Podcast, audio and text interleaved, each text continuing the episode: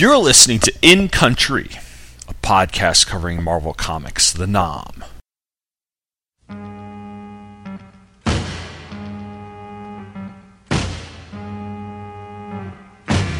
Hot town, summer in the city, back of my neck getting dirt and gritty. Bend down, isn't it a pity? Doesn't seem to be a shadow in the city. All around, people looking half dead, walking on the sidewalk harder than a match here. But it's a different world. Go out and find a girl. Come on, come on and dance all night. Hello and welcome to episode 7 of In Country, a podcast that is taking a complete look at the 1980s Marvel Comics series The Nam. I am your host, Tom Panarese. This time around, we have an issue that isn't so much an, an adventure as it is a history lesson and features the first time we'll see Wayne Vansant on pencils as he fills in for most of the issue for Michael Golden. But later in the series, we'll have a very long run as the regular artist. Our music at the beginning of this episode is Summer in the City by Lovin' Spoonful, which hit huge in August of 1966. And while this issue doesn't exactly follow the real time story structure that Murray set up, that Doug Murray set up at the beginning of the series, and actually is more of a fill in issue, because issue 8 actually does take place in August of 66, I still wanted to play for something from August of 66 here anyway. The issue at hand is entitled Good Old Days. It is written by Doug Murray. Michael Golden and Bob McLeod do the art on pages 1 and 22, while Wayne Vansant does the rest of the artwork in the book. The lettering is by Kurt Hathaway, the coloring is by Phil Felix, our editor is Larry Hama, and editor in chief is Jim Shooter. The book came out on March 10th, 1987, and had a June 1987 cover date. At an LZ somewhere in the Iron Triangle, Ed Marks and his company wait for their ride home. They've got an hour or so before they're going to get picked up, so Rob tells them to make to smoke them if they've got them. Ed turns to Duong, a Vietnamese Kit Carson scout who is part of their crew, and asks him why, when he used to be with VC, why did he change sides? Duong begins to col- recollect the story of most of his adult life, which begins in 1940 when the Japanese arrive in Vietnam and invade. The French, who had been in control of Vietnam since taking it over in the 19th century, surrendered and cooperated. Those who did not agree with the new government were executed publicly, including Duong's wife. He says that this changed him, made him more than a simple farmer, which he had been prior to this, and he decided that he was going to go to college, the Lycée Albert Sarraut in Hanoi, and he met Phan Boi Chau, a nationalist teacher who had been placed under house arrest by the Japanese because he was speaking out against the Japanese. After his graduation, Duong joined the revolutionary forces and he helped drive the Japanese out of Vietnam. Although he admits that the freedom was that after freedom was won, something was wrong. The incoming government seemed to be just as cruel, and the French being back in charge didn't seem to change much. But Duong retreated back to his life as a farmer and he married another woman. In 1954, the country's war for independence rages on as nationalist forces fight the French. Duong goes off to war again. He's a squad leader. He fights the French, whose forces are augmented by the French Foreign Legion, some of whom are ex Nazis. The revolutionary forces are outnumbered and outmatched, and in the fighting, Duong is hurt and goes home to recover. Unfortunately, the French Foreign Legion tracks him down and kills his, his second wife. From there, Duong decides that he would have no mercy either and rejoins the fight. The French fall at Dien Bien Phu in 1954. The enemies are hanged, and it seems that they've all won what they were striving for. That is until the current war breaks out, with Vietnam being split into both North and South Vietnam, and, a, and what you have being a civil war between the two. Duong sides with the North, especially after he sees that Diem, the president of South Vietnam, as well as his army and, and police forces, are just as cruel as the French had been and is just as corrupt. And he sees his fellow citizens were oppressing their own people. Duong became a Viet Cong, and soon after, the United States began their involvement with the war. Duong points out that the Americans came in and they had a sense of, well, flashiness. They built large, seemingly secure bases, but were never that secure, as he and other VC were able to use terrorist tactics to get the better of a number of them, proving that they were never truly safe. He says that from there the Americans got better, they got more confident, and Duong kept fighting them, but then he came to be disillusioned with his side of the co- of the cause, and he saw that Americans were there to help more than hurt. While he wasn't sure exactly what his people were doing except killing each other, in addition to United States troops. As time passed, Duong became more and more unsure that he was on the right side, and he ended up defecting to the Americans where he feels like he has been accepted. Going back into the present, Marks apologizes. He says he had no idea as the choppers come into the landing zone, and Duong says, Don't be sorry for me. Feel sorry for them. Feel sorry for the people who knew no better. They are the true victims, but only for now. Now, if you recall a few episodes ago, there was a letter in, in incoming that asked about the potential for a little bit of a look at the history of the war. The response at the time was that the book was going to show the experience of being in the war and not take too much to go back over a lot of the background of what you were seeing. Yet here we are. Um, I can't confirm, but I'm pretty sure because it reads like a fill-in that it was a fill-in story. Uh, perhaps they were falling behind, or maybe even Doug Murray felt that this did need to be addressed. After all, on page two, there's a note by Doug Murray to the readers that says, the elements of this story are completely true. Duong's story is actually a composite of the stories of three different VC, not all of whom changed sides and became Kit Carson scouts.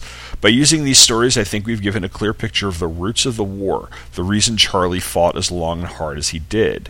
The artwork was done by Wayne Vansant, a new artist with a special interest in and aptitude for work about the French Foreign Legion. By letting Wayne do this special issue, we've given Michael Golden some extra time to do really special work on future issues of the Nam. Michael will be back next issue, Doug Murray.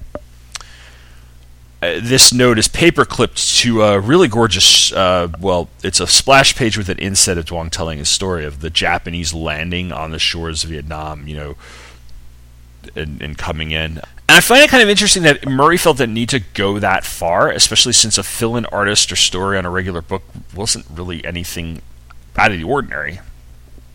In fact, the way this is done similar is similar to what you'd see with the old Marvel Star Wars series, where you would have sometimes you you'd have basically Jim Shooter or somebody plucked a uh, story from inventory because the team was falling behind and he was insistent that the books make their deadlines. And what he would what they would do is they would have the the regular writing and art team do like uh, bookend things with a page a couple of pages of story and then have the the, the inventory story be kind of like a flashback. So you'd have like David Michelinie and Walt Simonson team on pages 1 and 22 and then the interior was like uh, Archie Goodwin and Carmine Infantino or something uh, doing doing the, the interior story that took place instead of after The Empire Strikes Back uh, after Star Wars.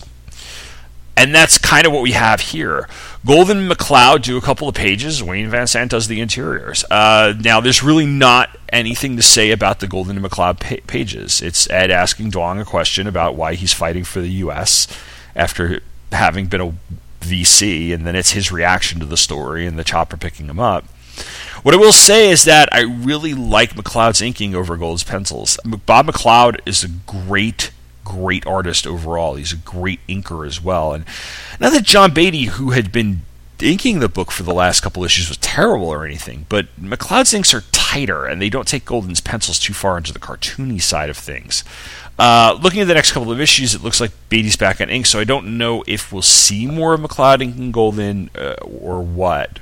Anyway, most of the issues art, however, is drawn by Wayne Vansant. And I said, like I said, he would take over pencils for much of the series after Golden left, and he would wind up doing a great job of blending the style Golden brought to the book with a serious amount of, of realism as well. I will definitely talk more about Wayne Vansant in detail uh, when his run officially starts.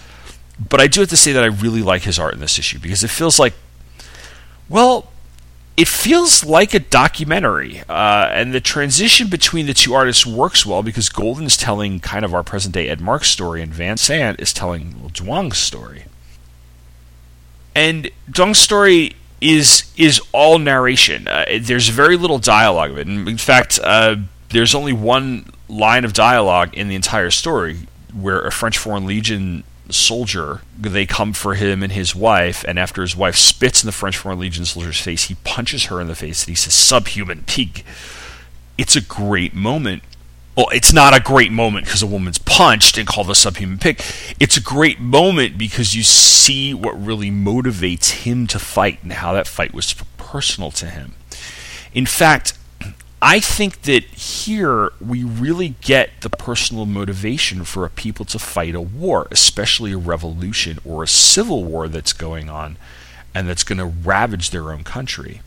Duong's story is about his people having enough national pride to kick out the invaders and the interlopers and take it back for themselves. The resistance to the Japanese is obviously not germane to Vietnam. It's not surprising considering that during the 1930s and 40s they steamrolled their way across most of East Asia. And there's plenty of documented evidence of atrocities committed by the Japanese military in the occupied territories during the Second World War. Duong watches his first wife get guillotined. And that motivates him to, to educate himself about the different philosophies of you know of what's what's going on about nationalism about rights and, and about but everything that, that that somebody who is a revolutionary would become educated about. And then after graduation he joins that revolutionary force and and they win you know then after they win the war World War II that is the French come and it's well it's more of the same which was true for quite a number of colonies. Uh, the Brits, and I'm I'm I'm I'm doing this off the top of my head, and it's been my my post-colonial politics and history course was uh, a decade and a half ago. So, but I remember the British when they either left their country, the countries they had they had uh, overseen uh, or colonized willingly or were, were, were forced out left things behind in pretty good shape. The French, not so much. In fact, the only people who were at one point, you know, in terms of leaving their colonies behind, were worse than the French, probably the Belgians.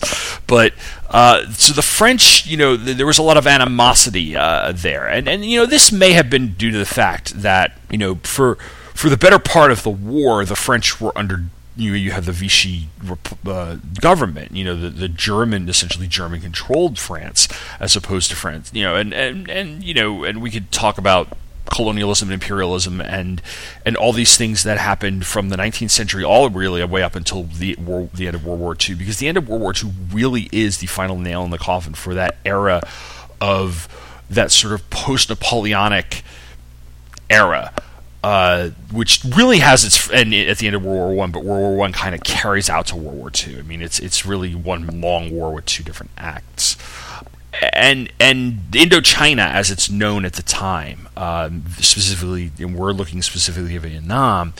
Uh, you have Ho Chi Minh and you have other other revolutionaries in the area, and they they band together an army and they kick the French out. Dien Bien Phu being the final battle, the final victory. And and what you end up having is the governments of, of Vietnam not being able to agree, and, and this kind of split that happens. Uh, you know when they're trying to broker peace, and the Americans eventually got get involved uh, for, for, a number of reasons. One of which being uh, the foreign policy theory known as the domino effect, the idea that if one of the countries in a certain area of the world falls to communism, other countries will follow suit. Uh, it's why we would start getting involved in police actions during the Cold War. So we do end up here, you know, sending advisors over through the 50s and into the 60s, and then and, and then really uh, after the Gulf of Tonkin in '64, uh, sending troops after troops to the point where in August of '66 you have hundreds of thousands of troops uh, over in Vietnam. So the Americans come in, and, and, and Duong sees that they're more humane. Than the other foreign armies. You know, they're not. Tr- but and, and you know, if you really look at it, you look at the Japanese, you look at the French and the French Foreign Legion. The Americans aren't trying to invade.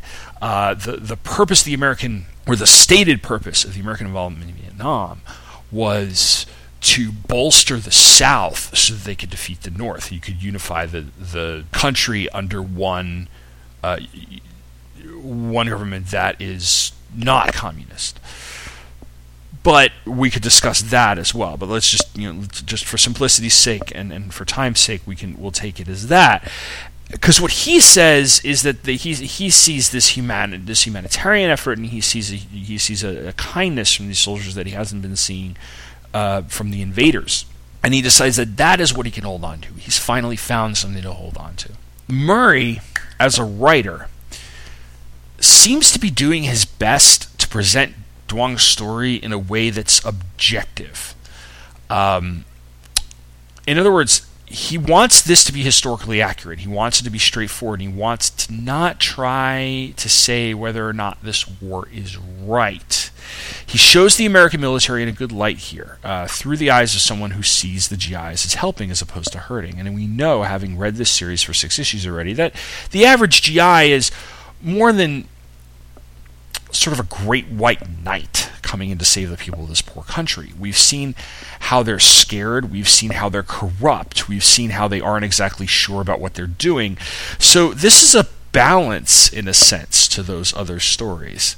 Had this been the first issue of the series, I think it would have made the American soldiers look too much like superheroes in a sense, uh, not as real as they looked when we saw them in, in issue number one.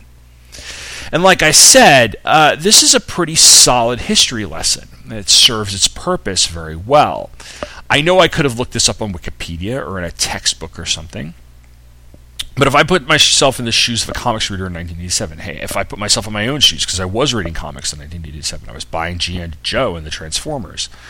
If I put myself in those shoes, I don't have much at my fingertips. I mean, maybe the public library, which was down the block from the comic store. But but maybe the public library. Uh, if I wanted to go look up things about Vietnam, maybe a couple of movies, but they'll only show me certain things. If I really want the information as for the background of the war and why this war was being fought in the first place, th- there's only so much that I can you know that I can find right at my fingertips.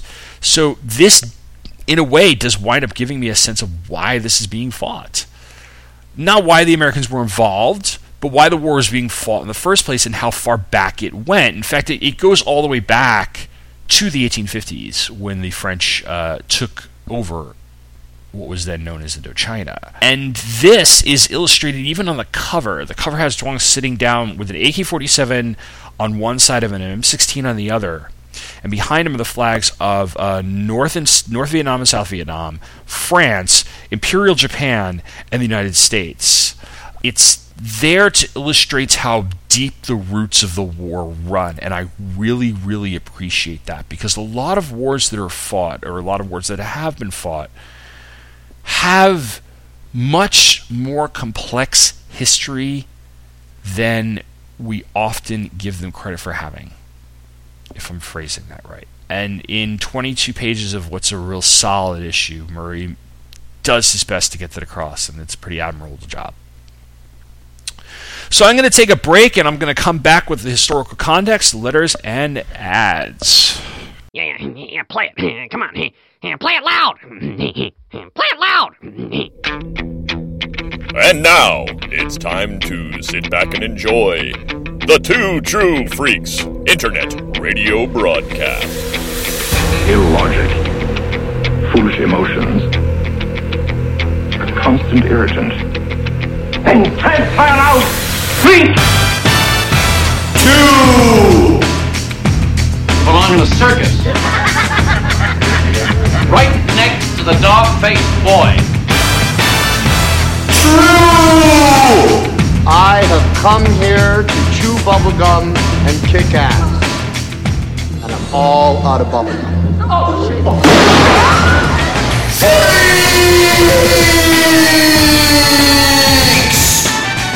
It's a super prize package worth nine thousand three hundred and eighty-eight dollars. Money This isn't the biggest bag over the head punch in the face I ever got. God damn it! And now, together by live simulation via the internet, your hosts, Scott Gardner He killed a police officer, for Christ's sake! You're goddamn lucky didn't kill on. and Chris Honeywell. Keep away! Keep away from me! You are physically repulsive, intellectually retarded, vulgar, insensitive, selfish, stupid. You have no taste, a lousy sense of humor, and you smell.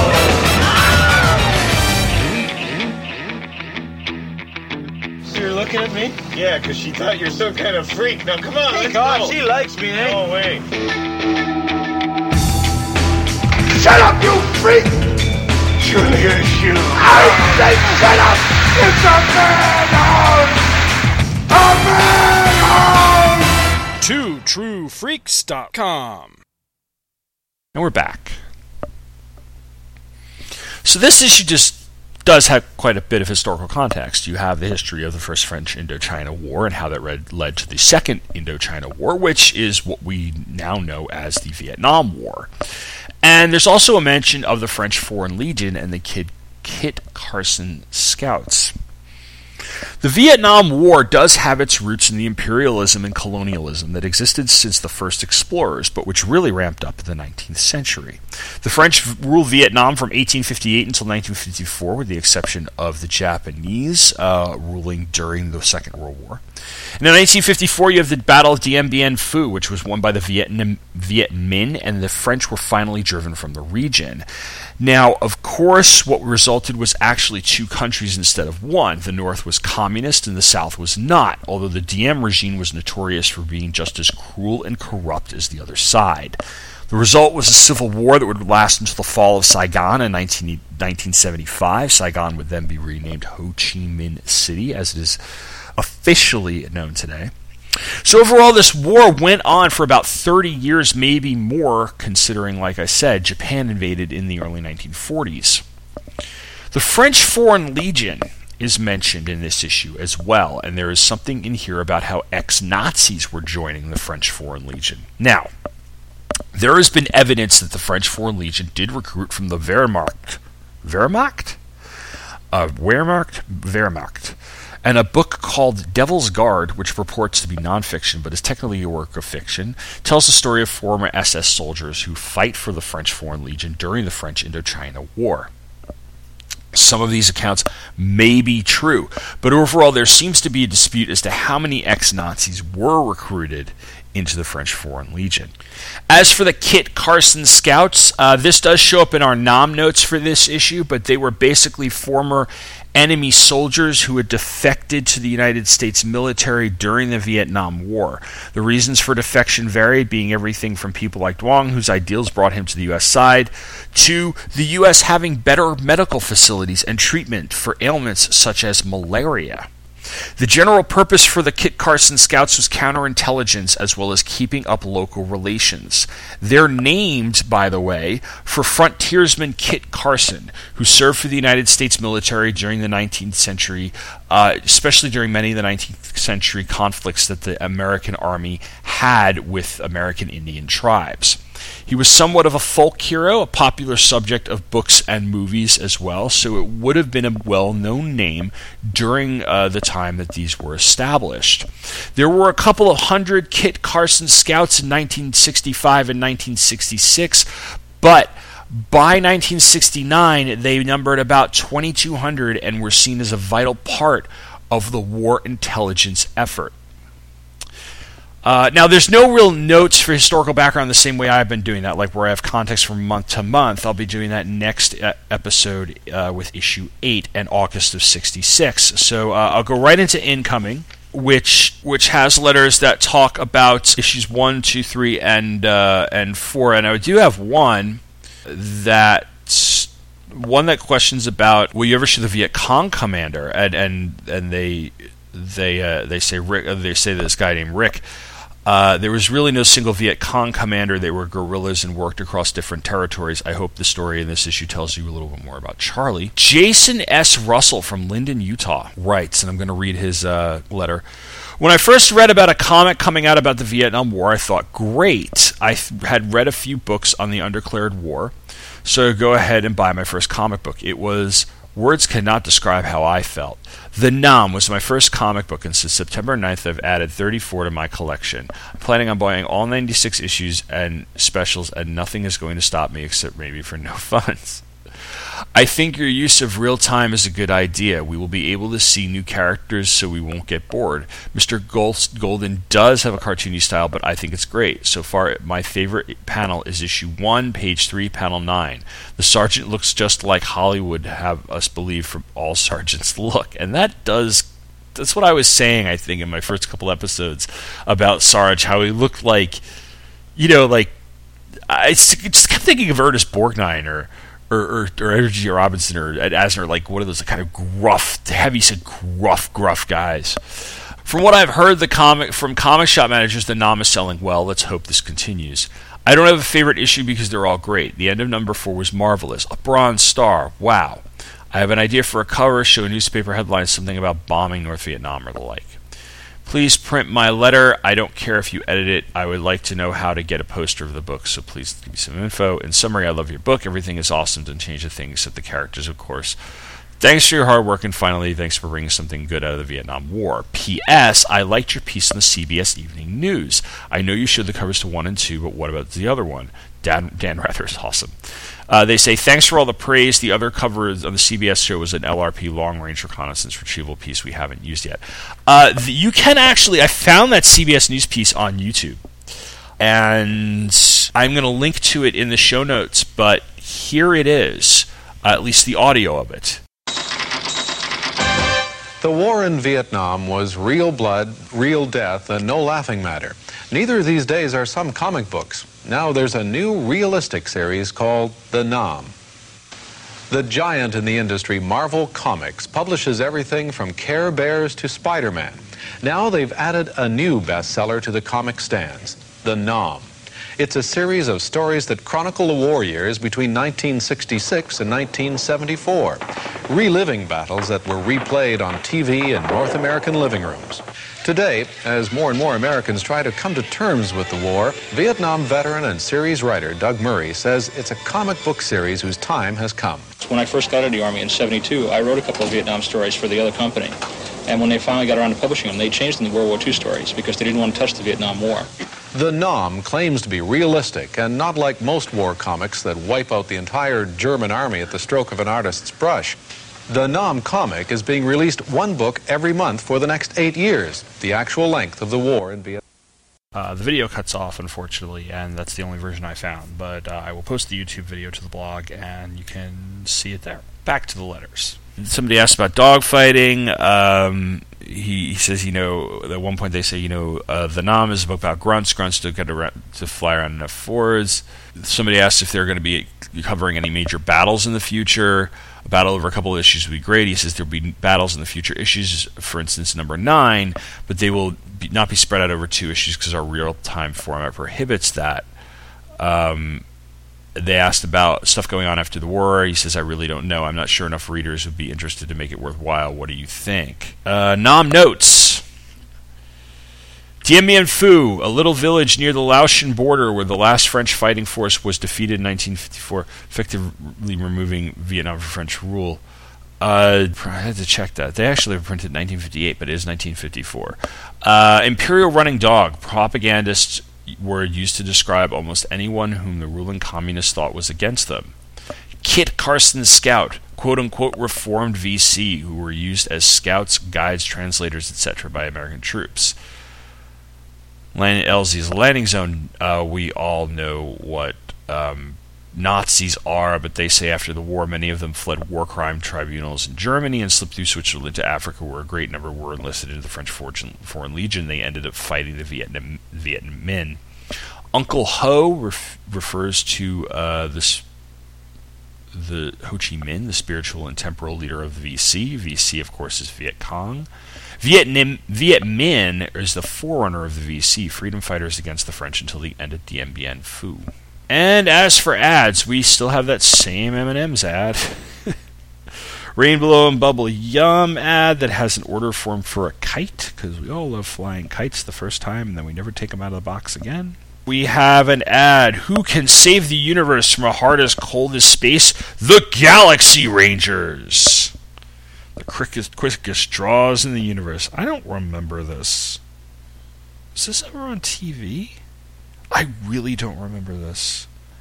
If anybody's actually listening and remembers this Galaxy Rangers thing, write in.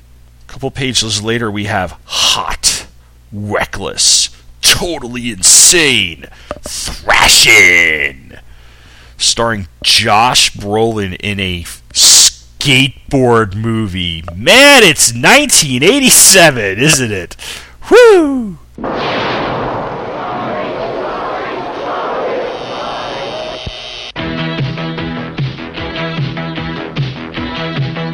Webster is taking off for LA. He lives to thrash. He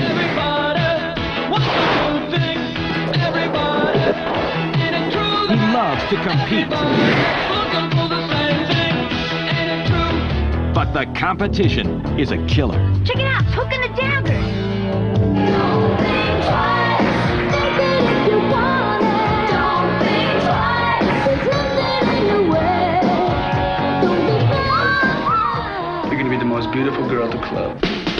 The of the Bangles, Animotion, Devo, Meatloaf, the Red Hot Chili Peppers, Thrashin'. Well, what do you thrash? What do you got? You'd like to be held like that? Yeah, I'd love it. Ain't it funny? Is it just beginner's luck? Well, maybe.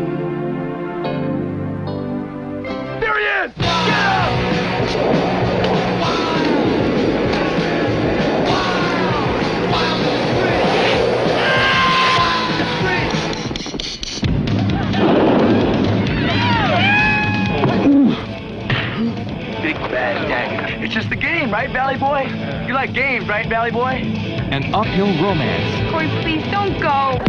to a downhill race.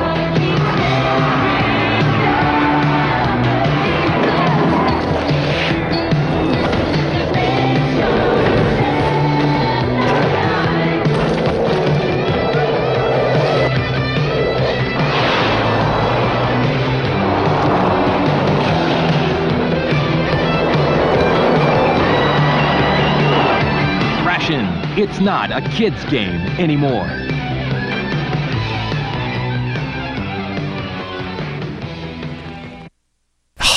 I need I need to have a movie night with this rad and airborne. Because I can imagine it's the same freaking movie, just on bikes, rollerblades, and skateboards. oh God, I love the '80s. Uh, American Comics pops up again. Um, Adventurers. Hottest new comic of 1986. Prices continue to skyrocket. A fantasy adventure team book that introduces eight new characters, highly recommended. The first print is has the first elf warrior and is very hot. Batman Year One is hot and is on sale for 99 cents a piece. Huh. Um, they got a bunch of 99 cent sales going on here. Nothing really insanely expensive yet. We're not getting into this kind of we're gonna we're gonna jack up the prices on stuff, or we're not gonna, or we're or we're not like you know blowing the lid off of uh, books that you're like, are you kidding me? The X Men from '96 to 130, which go between uh, for between eight and eight dollars and twenty seven fifty, are pretty expensive. But again, it's the X Men and they're they're looking for comics, and this is what they're they're they're looking to buy certain comics from people. Uh, for instance, they're looking for GI Joe uh, number one for twelve dollars. They're willing to pay number thirty-five dollars for number two, eight bucks for ten. Uh, they're looking to pay. They would pay you from 131 to 141. They paid me six bucks a piece for each of them. Uh, the following prices are for trade. Select anything of equal or, or in or out of equal value. Make up higher differences by adding cash. Um, so you know the very very interesting grab bags. I'm sure that they were nowhere near what you were paying for them. Uh, we have a hodgepodge ad. Can learn how to do magic and build muscles and go to various comic conventions. The Quality Inn at Pentagon City. I, th- I used to live near the Quality Inn at Pentagon City. Another hodgepodge ad. Nothing really has changed since the last one I talked about. Bullpen Bulletins mentions that uh, Marvel's been brought, bought by New World Pictures, uh, a Los Angeles based motion picture television com- production company whose recent successes include the movie Soul Man.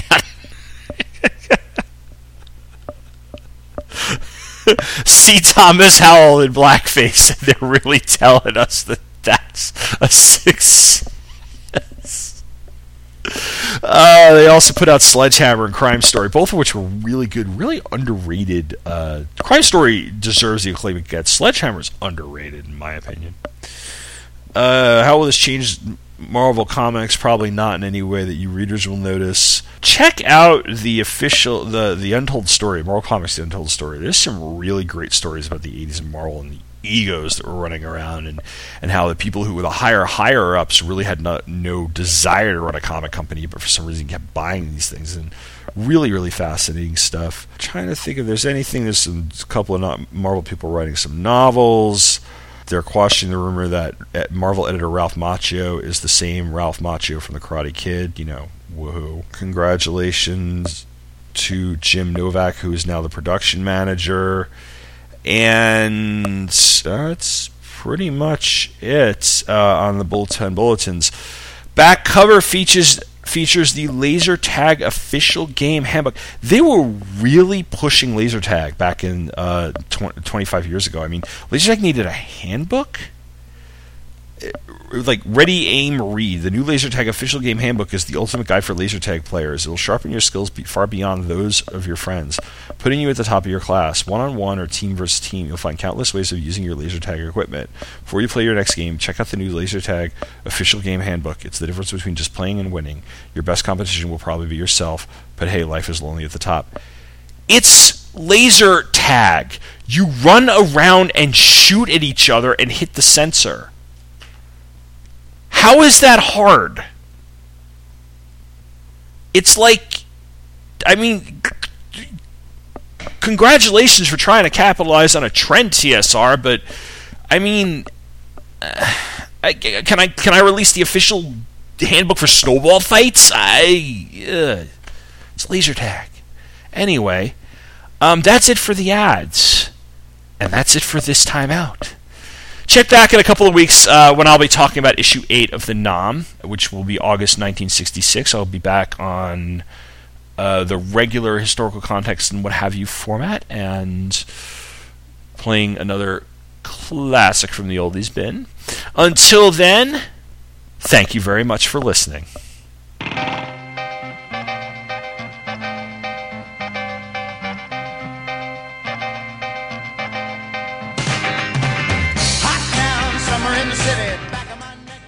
You have been listening to In Country, a podcast that covers Marvel Comics The Nam.